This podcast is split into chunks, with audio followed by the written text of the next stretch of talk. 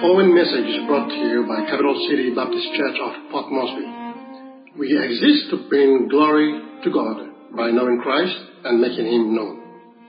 If you would like to visit our church, we hold multiple services on Sunday mornings, starting at 9 a.m. We are located between Motorcare Wharf and Edai Town. Pickups are available 799 1000. Chapter number 18, verses 1 to 10. And John Wesley will be doing our scripture reading for us.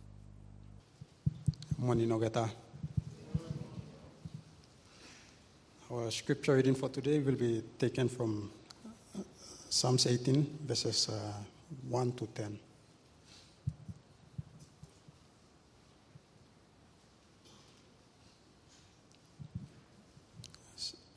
Psalms 18, verses 1. I will love thee, O Lord, my strength.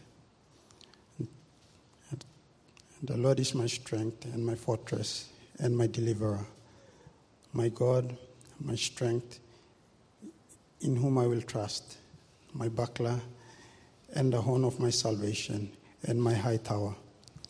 I will call upon the Lord, who is worthy to be praised. So shall I be saved from mine enemies. Verse 4. The sorrows of death compassed me, and the floods of ungodly men made me afraid. The sorrows of hell compassed me about. The snares of death prevented me. In my distress, I called upon the Lord and cried unto my God. He heard my voice out of his temple, and my cry came before him, even into his ears. Then the earth shook and trembled. The foundations also of the hills moved and were shaken, because he was wroth. There went up a smoke out of his nostrils, and fire out of his mouth devoured. Coals were kindled by it. He, he bowed the heavens also and came down, and darkness was under his feet, and he, ro- and he rode upon a cherub and did fly. Yea, he did fly upon the wings of the wind. This is the word of the Lord. Lost your wonder. I wonder if you come to the Christmas stories, Luke chapter 1 and Luke chapter 2, and you begin to think, oh, ho hum, these are the verses we're supposed to read at Christmas time. I wonder if you've lost your wonder. I don't know if you've noticed, but this is the third sermon in this series, and each time I've begun with that question. I wonder if you've lost your wonder. I hope you haven't lost your wonder. Hope you realize that this is a special thing that God did when He took on flesh. And it should open our minds and cause our minds to wonder. I hope that you look at the incarnation of Christ as a glorious thing, amazing thing. Should blow your mind. I think back to 2006, I took James Nowdy to the USA with me. Now, I, I, I, can tell this story today because James isn't here. He's in Coridanga right now.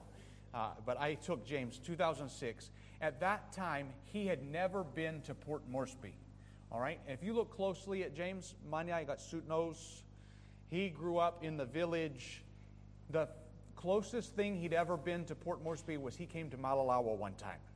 And then he lived in the bush, remote place. And I remember that day we came into Port Moresby. His first time, he came on a highway truck all the way in. We came on a Dyna, the two of us. We came into Port Moresby together. And we, then we got on the airplane. Right before we got on the airplane to go to America, we stopped at Kim Care. Does that place even exist anymore?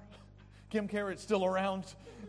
we went to Kim Care and we got a 24 picture fun saver. Do you remember those cameras? Fun saver, you click, click. You have no idea what you took a picture of. Later, you'll get a. You'll find out when you wash the film. You remember those days? We got a 24, 24 fun saver for James. You take pictures while you're in America. That was the plan.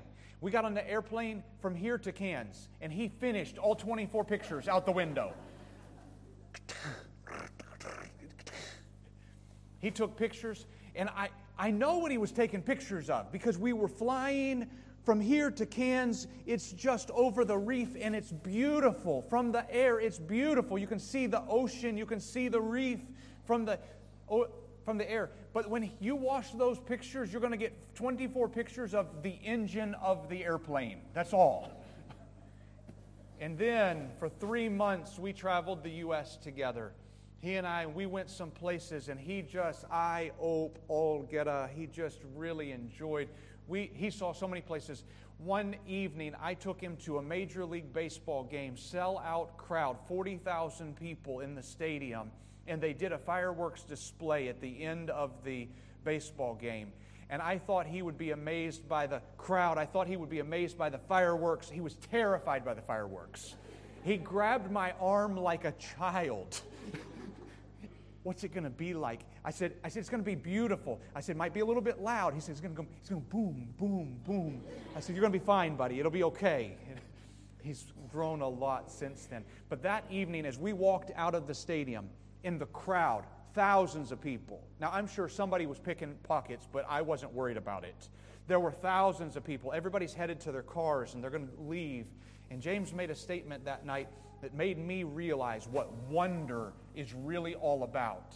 He said, This has been amazing. And then he said these words What must heaven be like? that made my mind to just go. You realize that the things that we think of as wonderful here on the earth are to the eyes of God as just little children playing with mud cakes in the streets.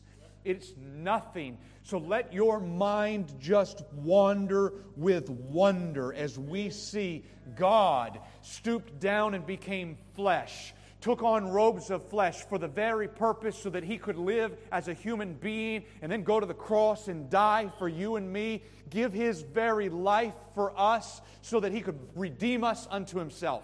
Let your mind wonder with wonder.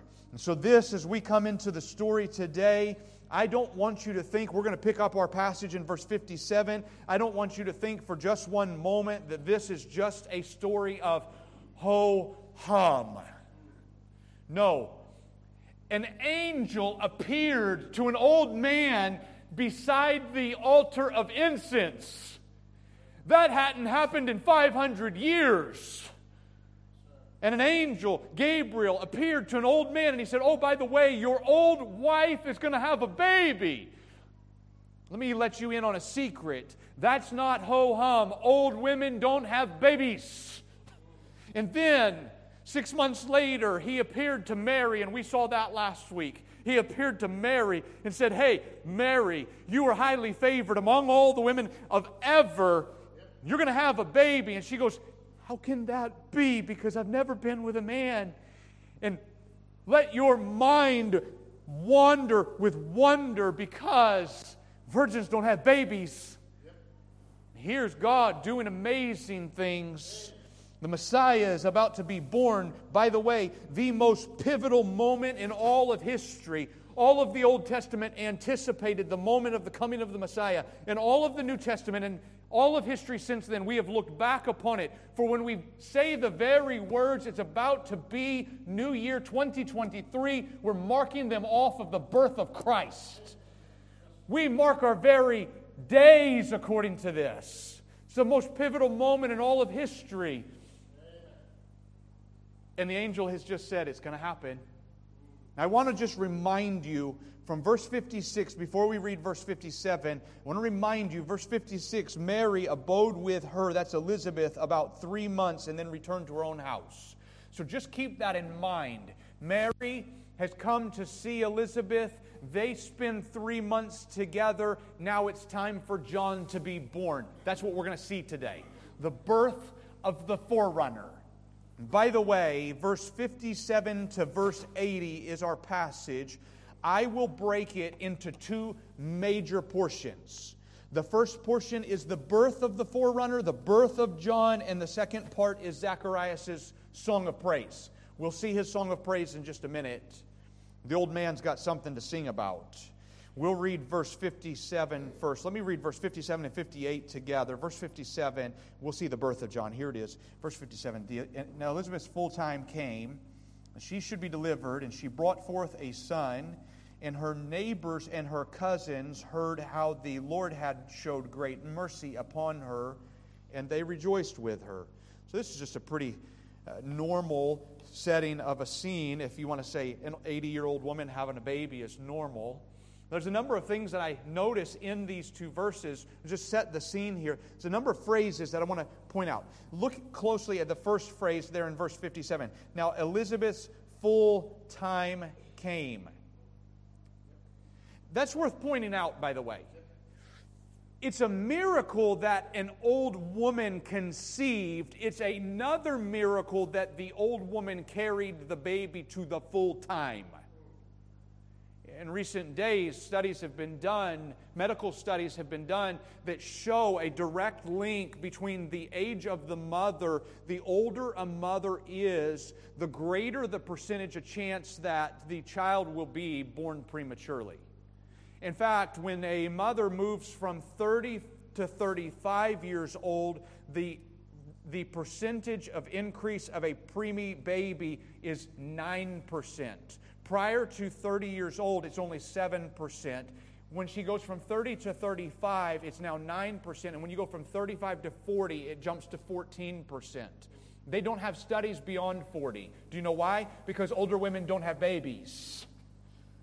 And so, if you can just extrapolate the percentage change from 30 to 35 to 40, now put it to 80, the chances of this baby going all the way to full term are very slim. And yet, John was born at full term. Here is 80 year old mom has a baby. First baby in her life, by the way. She has the baby. We get concerned when an older mother is going to have a baby for the first time. Here is Elizabeth at old age.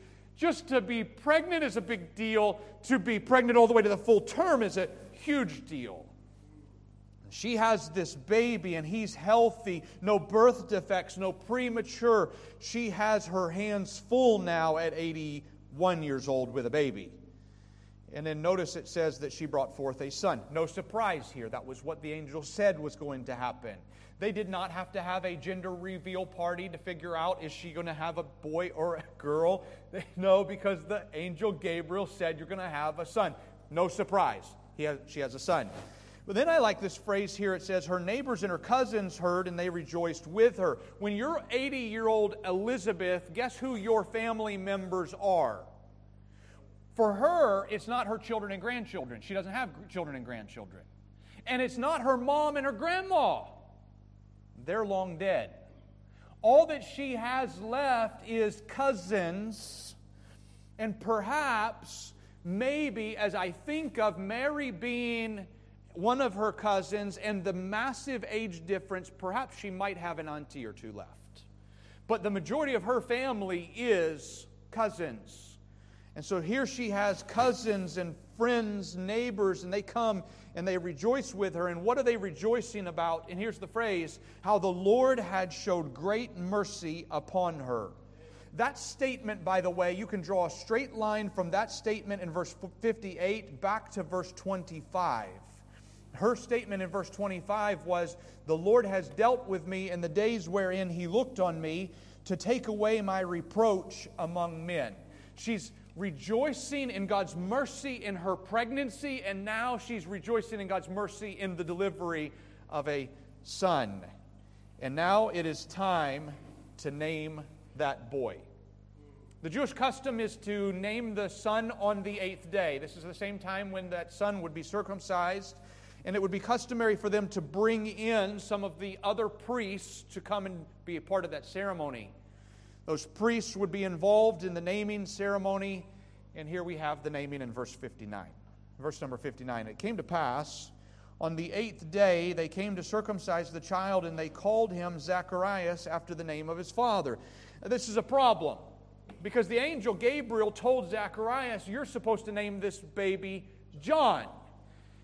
And yet, family, neighbors, and cousins and the priests are saying, let's name him Zacharias. Now, I think that that is a moment of showing honor to Zacharias, the old priest. That just makes sense. If this had been born a, born a girl, they probably would have said, let's name her Elizabeth. That just makes sense. But there's a problem. The Gabriel angel said, name him John. But we have a further problem because old man Zach is quiet in the corner. You remember what his problem was, right? He didn't believe. When the angel said, You're going to have a son, you remember what Zacharias said? Any chance you could show me a sign? And you remember what the sign was. You want a sign? I'll give you a sign. Hush your mouth. For nine months, you're not going to say anything until all of these things come to pass. That was the phrase that was given. And here he is sitting in the corner. I can just imagine he's sitting in the corner. Now, verse 60 the mother answered and said, Not so, but he shall be called John. I think they're just going to hold their ground here for just a moment. Elizabeth says, No, wait. His name is John. Where'd she get that? She got it from, a, from Zacharias. He's been writing a lot of things down lately. One of the things he wrote down was the baby's name is John. Elizabeth is going to stick with her husband on this. This baby's supposed to be named John, but I can see the friends and family, the cousins and the priest, I can see them kind of pushing back. No, Zacharias. It just makes sense. He looks like a Zacharias, right? I mean, the baby must be, he must look like old and wrinkly, long beard, right? looks like him. It's out of respect, I think. And now, verse 61 they said unto her, There's none of thy kindred that is called by this name. It's time for Zacharias to give his input. And I wonder, as I think back through the story that we saw a couple of weeks ago, I think back at how he might have reacted. Look back at verse 20 with me and see what it was that Gabriel had said to him. Verse 20 Behold, thou shalt be dumb, unable to speak, not able to speak until the day that these things shall be performed, because thou believest not my words, which shall be fulfilled in their season. I wonder how many times he's rehearsed those words in his mind. Have you ever heard somebody say something and then as time went by, the way you remembered it is not exactly the way that it was said? I know that that's what happens in my head. I hear something and then later on I've just kind of rehearsed it so many times that now maybe it's taken on a different form. You, you ever have that happen? I wonder if that's what's happened with Zacharias.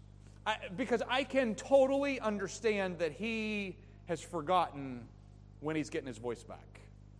You can see it in this day. If he knew he's getting the voice, you guys know the story, all right? You know the story. As soon as he says, his name is John, writes it down. As soon as he does that, he's getting, he's getting his voice back. And if you knew that that's all you got to do, you get up that morning, it's day number eight. His name is John. Let's go straight there. I think he's forgotten that. And I wonder how many times he's rehearsed this in his mind. I talked with the angel. The angel said, You want a sign? Hush up. Nine months. The baby's been born. These things have come to pass. What left is there? I wonder if he's disappointed. I wonder if he's just over in the corner. Name the kid. You guys do what you're supposed to do. Go through the ceremony. I wonder if he's a disappointed dad in the corner. Just let it go on. Oh, he's happy about his son. He's happy about naming his son, but he's no longer a part of any conversation that's going on in the house. He's long lost his voice. And he's just over on the side, quiet. They made signs to him, verse number 63. Oh, sorry, verse number 62. They made signs to his father how he would have him called. So now they finally want to get his input on this. They ask, hey, what is his name supposed to be? Now I notice the words in verse 62, they made signs to the father. John MacArthur said that he thinks that the they here is not Elizabeth and her cousins, but perhaps the priests that are there for the ceremony. They made, and I can just imagine, I can follow that line of thinking. It does not say he was deaf, it said he was dumb. The, the angel said, You're not going to speak. It didn't say you won't speak and can't hear. But here, these perhaps these priests that have just shown up today, they're here for this ceremony, the naming of the child, circumcision, and they're just going to be a part of this. They've been told, Dad can't hear. And so I just imagine they're there, his name shall be Zacharias. And they're like, no, I think he's got something you want to say. How do you even sign what's his name? How do you sign that? Name. Name. What's his name? I don't know. How do you sign that? And here they are, and it, this is Zacharias' moment. They've asked him, what's he supposed to be named? And notice it, verse 63, and he asked for a writing table. If I was Zacharias, I'd be carrying a writing table around.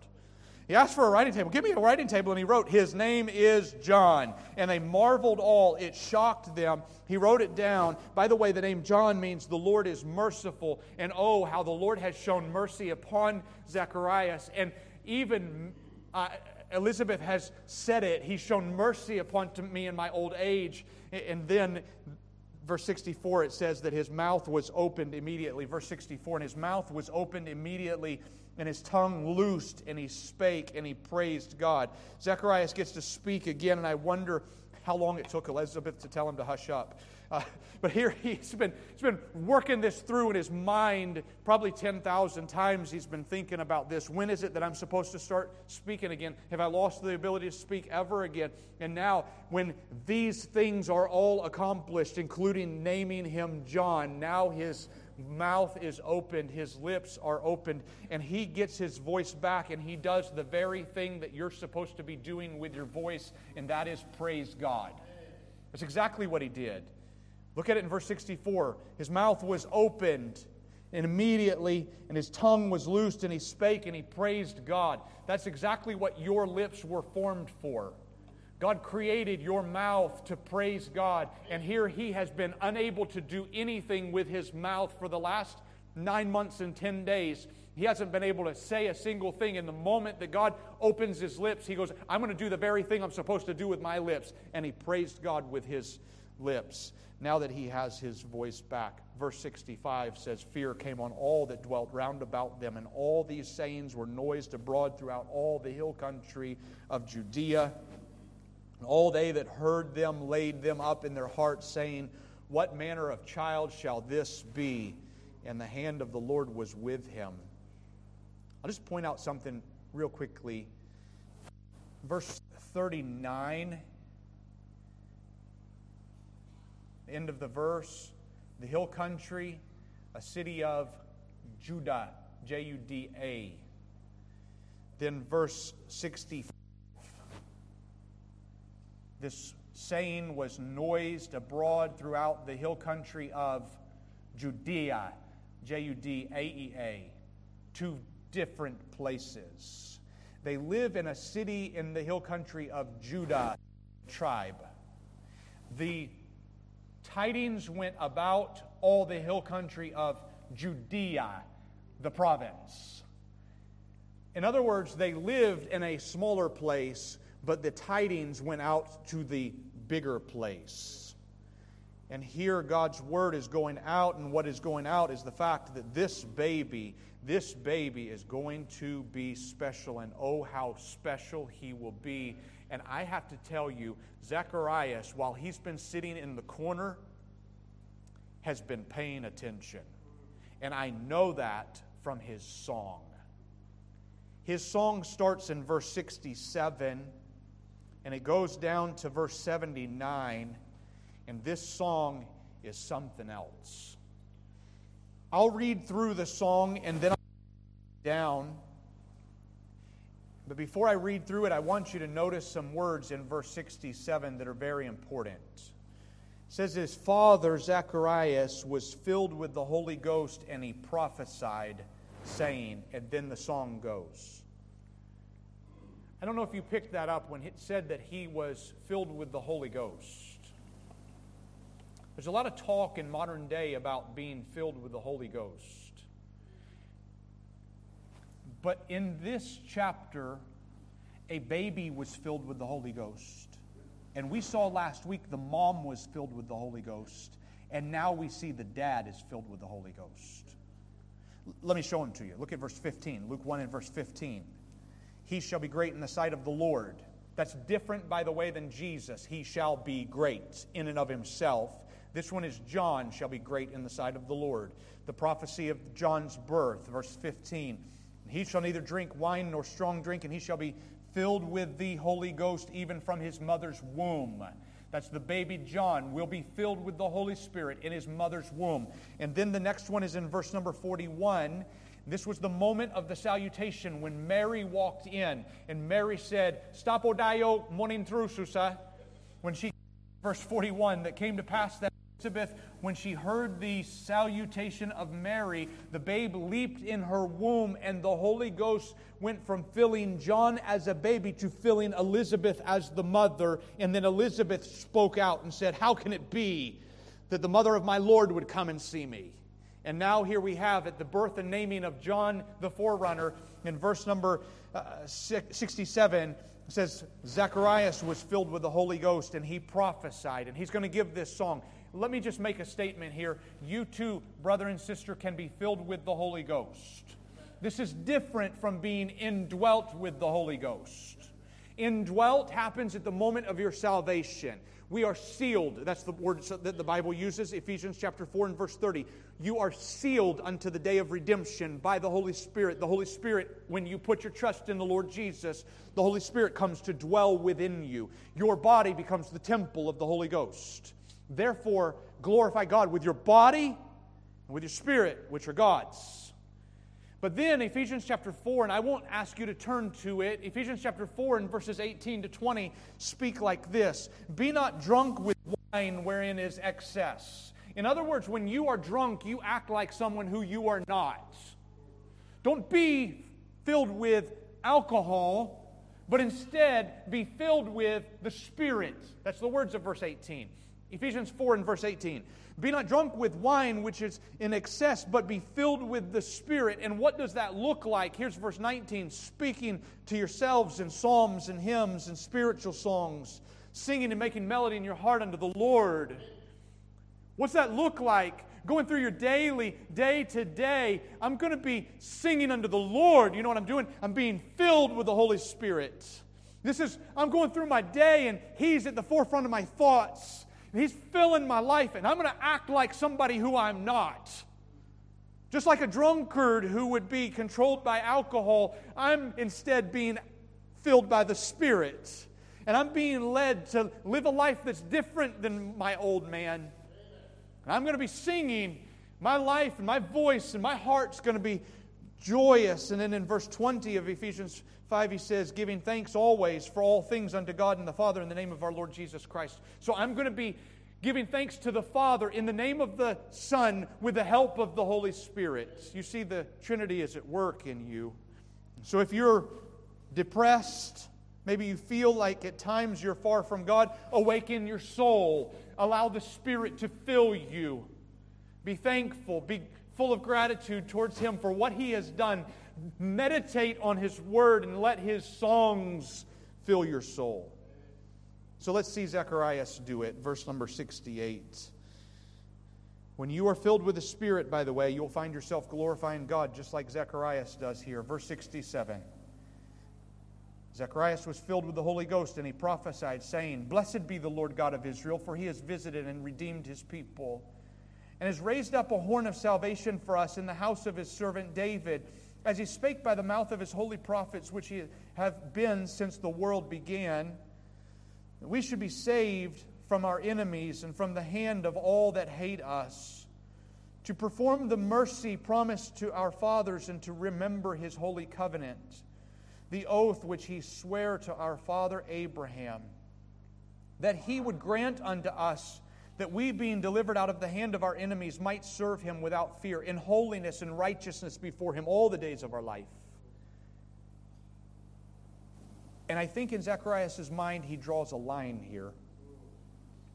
I'll show you the line later.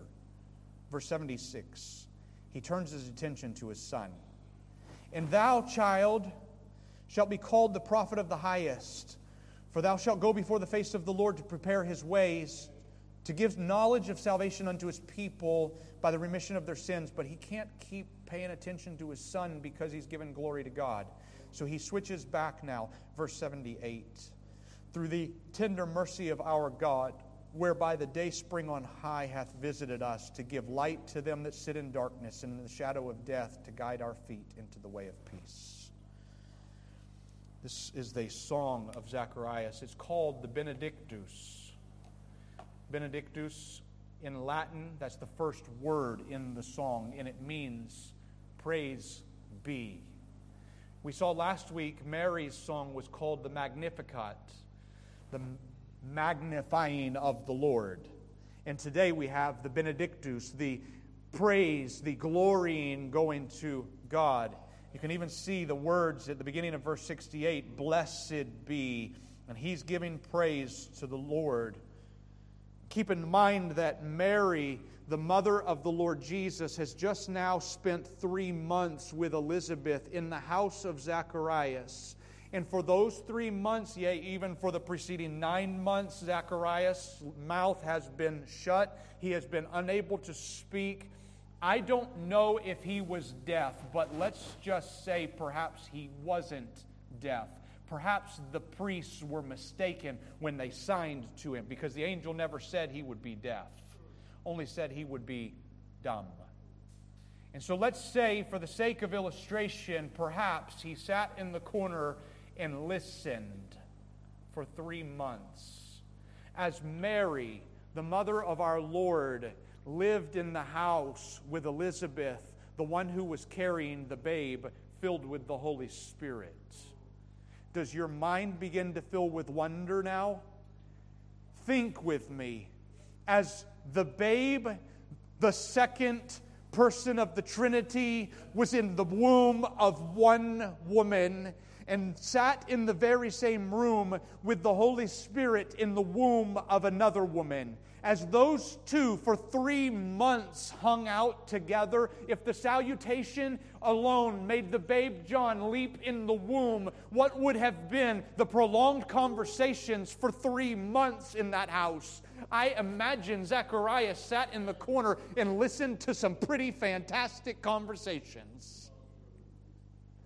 And at the very least, if he was deaf, I know with all certainty that he was spending a lot of time in the Word. You know how I know that? Because in this, mag- in, in this uh, song, the Benedictus, there are at least seven references to the Old Testament that I found, and there may be more. And how is it that I know that he was spending time in the Word? Is because when someone speaks, you can tell where they've been by what comes out of their mouth.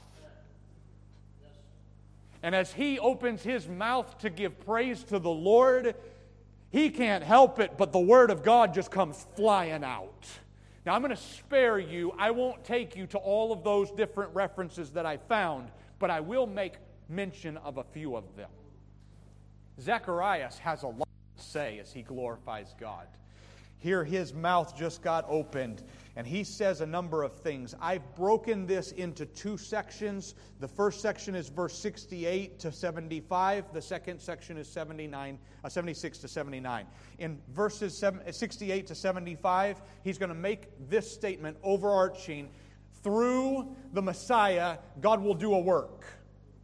That's what he says in verses 68 to 75. The first work that he's going to do is he will provide salvation for all people through the Messiah, he will provide salvation for all people. See it in verse 68 and 69. Blessed be the Lord God of Israel, for he's visited and redeemed his people and has raised up an horn of salvation for us in the house of his servant David. Blessed be the Lord. The very first words that come out of his mouth Lord be blessed Glorify your name. Why? Because out of Israel you've raised up a horn of salvation for your people, and it came out of the house of David. Guess which house Zacharias is not in? He's not in David's house. If you look at the lineage in chapter 1 and verse 5 was very clear about this. Zacharias is a priest, Levite of the course of Abijah and his wife is of the daughters of Aaron, Levi. That's not Judah. David's of Judah. Levi's not of Judah. When you are Zacharias and you're going to sing a song about how God has been good to you and given you a son, you talk about your son. But guess what he's not doing? He's not talking about his son. He's talking about a different son. He's talking about one that comes of the line of Judah. Guess who that is? The horn of salvation. That's the phrase he used. Did you see it in verse 69? The Lord has raised up a horn of salvation. So when you hear the word horn, don't think trumpet horn. Not that one.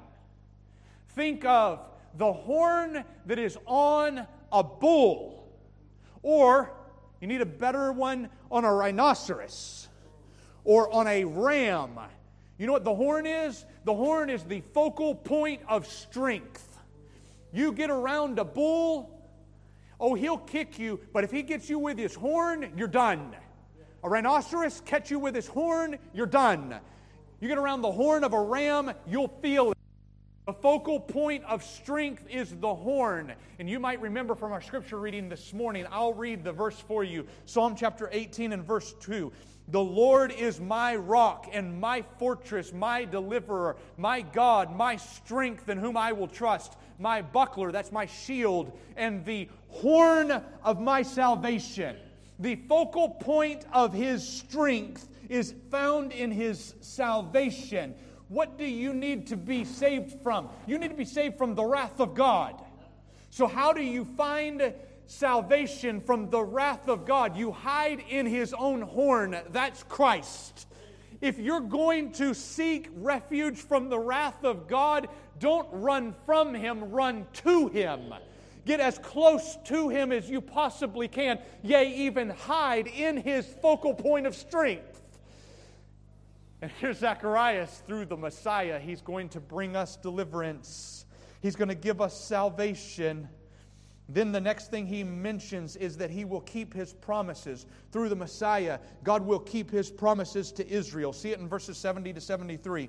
As he spake by the mouth of the holy prophets, which have been since the world began. We've been having prophets for thousands of years, that's what he said. That we should be saved from our enemies, from the hand of those that hate us, to perform the mercy. There's that word again. To perform the mercy promise to our fathers and to re- remember his holy covenant, the oath which he swore to our father Abraham. And I won't dwell here long because recently we spent a lot of time in Romans chapter 9, 10, and 11 where we saw the importance of God always keeping his promises. And here, Zechariah says, I haven't been able to speak for nine months, but what I want to say now is that God always keeps his promises. And he's sending his Messiah as another way of keeping his promises. He made promises to Abraham, he's going to keep his promises. And then another thing that he says through the Messiah, God is enabling us to live for him all our life. See it in verses 74 and 75. 74. That he would grant unto us that we, being delivered out of the hand of our enemies, might serve him without fear in holiness and righteousness before Him all the days of our life. So when one conquering army comes and delivers a people from another conquering army, those people who have just been delivered just become slaves to the new conquering army. That's normal. But when God Almighty comes along with His Messiah and conquers us, he doesn't enslave us, He sets us free. And we serve Him. The words, without fear, with holiness and righteousness for all the days of our lives. So, brothers and sisters, revel, wonder in the fact that our Savior saves us and then sets us free to serve Him, where before our salvation we were enslaved to our sin, unable to break the bondage of it. And He comes along and conquers us, and conquers us in a way that sets us free. We're now free to serve Him without fear, in holiness and in righteousness all the days of our life. In other words, everlasting life doesn't, doesn't begin when you die, it begins now. I get to have that now. Oh, Zacharias, I thought you were going to sing about your son. And you sang about the Messiah. Benedictus. Blessed be. Oh, glorify the name of our Father. And now he slips over to talk about his son, but in speaking of his son, he speaks of the role that his son will take up. See it in verse number 76. And thou, child, shalt be called the prophet of the highest. For thou shalt go before the face of the Lord to prepare his ways, to give knowledge of salvation unto his people by the remission of their sins. I wonder in this moment, I wonder if Zacharias has taken up his son. They've had this whole circumcision ceremony. It's time to name him ceremony. Zacharias writes it. His name is John. And John and Zacharias has been glorifying God. And here in this moment, he even turns and he says, You. And so I can't imagine if perhaps at this point he's just come over to the priests or to his wife and taken John from their hands. Eight days old baby. Maybe he's wrapped in a blanket and he holds him.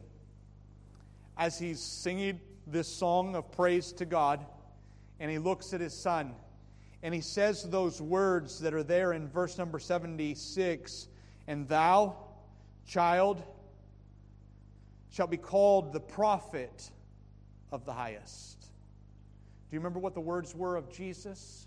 He shall be called the Son of the highest. And John, you're going to be the prophet of the highest. John, you're going to go before him. You're going to be the messenger. You're going to prepare the way. And in this, he is so thrilled. I say he knows his Bible because of the way that he says these words. And I can only imagine he's repeating Malachi chapter 3 and verse 1 that God gave as a prophecy I will send my messenger before my son. And here, Zacharias knows it. My son, you're going to be the prophet of the, of the highest. I know you're going to do this. And he probably also realizes, I'll never see this happen in my own lifetime because I'm an old man. But, son, you're going to do it. There's hope in these words. You will go before the Son of the highest. You will be the messenger. You will be the one who will make the highway in the desert. You will lower the high places. You will bring up the valleys. And then he doesn't stop there. And he can't help it. He switches back to talking about the Messiah in the next verse. Verse 78. Through the tender mercy of our. Did you see the word again? Through the tender mercy of our God whereby the day spring on high hath visited us, to give light to them that sit in darkness and in the shadow of death, to guide our feet into the way of peace. I just want to pause before I address the day spring because it's significant. I've been pointing out the word mercy as we walked through this passage. Verse 58. Her neighbors and cousins heard how the Lord had showed great mercy upon her. God had showed mercy on Elizabeth. And in verse 72, God had showed mercy on his people Israel. And now, verse 78, God is showing mercy on all mankind by sending Jesus. It says, God has shown his tender mercies upon us. And how has he done it? By sending the day spring on high to visit us. Those words caused me to stop and meditate and study this week. God, what do you mean? What do you mean by these words? The day spring on high has visited us. Those words are not words that we use. I went back. What is the what's the Greek word that's used there? That word is used seven times in the in the New Testament, and every other time it is translated in the New Testament as east. This is the only time it's ever translated as day spring. It's translated as east in all of the other places, and I'll just give one of them so that you'll understand what I'm talking about. The wise men, Matthew chapter 1, the wise men came from the east. Can you start to see this now? East, day spring, the sunrise. And in that, I see old man Zacharias is quoting Malachi chapter 4 and verse 2. I'll read it for you. I want you to hear these words. For unto you that fear my name shall the Sun of Righteousness arise with healing in his wings. And in Malachi chapter 4, it did not say son as in S O N, it said sun as in S U N with a capital S. Malachi writes, the Sun of Righteousness, capital S U N. If you didn't put a capital, it would be the sun that rises in the east, the day spring, the one who comes from the east, the sun. But he calls it the Sun of Righteousness with a capital S. This is the divine Son will come, and when he comes, he will come with healing in his wings Oh, you remember what was said last week as a reminder of Isaiah 61? The prophecy will be fulfilled, John. He will walk through, and the, the dumb will speak, the lame will walk, the gospel will be proclaimed to the poor. He will bring a change with him. The sun will rise with healing in his wings. Oh, Zacharias has been hanging around with that Old Testament. John, you're going to make a highway in the desert but Jesus will come right on your heels, six months behind you, and he will bring light to the path. For you can have a beautiful highway, but if you're in the dark, the highway is not appreciated. But if you get a beautiful highway and some light upon it, life just changed. And for those of us that are in need of light, look at how the light comes in verse number 79. He said, The day spring in verse 78 the day spring on high has visited us to give light to them that sit in darkness. That's us. In our sin, we're in darkness. And in the shadow of death, that's been over us since the Garden of Eden. The shadow of death has been hanging over us. We've been left in darkness we need the proto evangelium. We need the first telling of the gospel to come along and give us light. We need the day spring to come with healing in his wings. We need him to come along. So, John, yes, you are important, but the one that comes after you is massively more important. And he will, the last words of 79, he will guide our feet into the path of peace, which causes my mind to race to Romans chapter 5 and verse 1. Wherefore, being justified by faith, we have peace with God through the Lord Jesus Christ. And then the passage ends in verse number 80. And the child grew. That's John. And he waxed strong in the spirit. He was in the deserts till the day of his showing unto Israel. I don't know if mom and dad passed away when he was a little one and he just went off on his own. He's out in the desert. The next time we see him, he's wearing camel's hair, eating wild honey and locusts. A rough fellow with the spirit of Elijah. Verse 80 just gave us a glimpse. There goes the forerunner. You'll see him later. You see, the birth of the forerunner is mercy. Last week I mentioned Whenever you see a word repeated in a passage, God's drawing emphasis. We've seen the birth of the forerunner, but the word that has been repeated more than any other word in this passage is the word mercy. And you know what mercy is, right? Mercy is God pouring out upon us things that we don't deserve. Oh, we deserve to be separated from Him and lost in our darkness, left in the shadow of death, without a light to our path. That's what we deserve. But our Heavenly Father, in His mercy, sent us a Messiah, but then before He sent the Messiah, He sent a forerunner. And you say, How is a forerunner? What does a forerunner even mean? Well, just think for a moment. Without the forerunner, if you took John out of the picture, as we come to Christ. Take John out of the picture. Guess what we don't have? We don't have a forerunner. We have no announcement, no baptism at the Jordan, no descent of the Holy Spirit as a dove upon Jesus, no declaration by the Father, This is my beloved Son in whom I am well pleased. No declaration by John himself, Behold the Lamb of God that takes away the sin of the world. You see, the sending of the forerunner in itself is mercy for you and I. But the forerunner in himself is not the end. The Messiah is the end. And so may I say, as the forerunner would say, Oh, come, let us adore him. The King of Kings and the Lord of Lords, may your wonder be renewed this morning. Father, I thank you for your grace upon our lives. And I look forward to the day, Lord, when you will return from heaven with a shout, this voice of the archangel and the trump of God.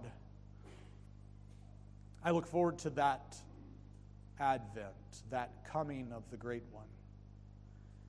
But until then, we will echo the words of John the forerunner look at Jesus. Father, I thank you for sending the Lord Jesus to be born in a manger, and I thank you for sending the Lord Jesus to die on the cross for our sins. May we never look at you as ho hum. Lord, I thank you for your grace upon our lives. May you be glorified in all we do.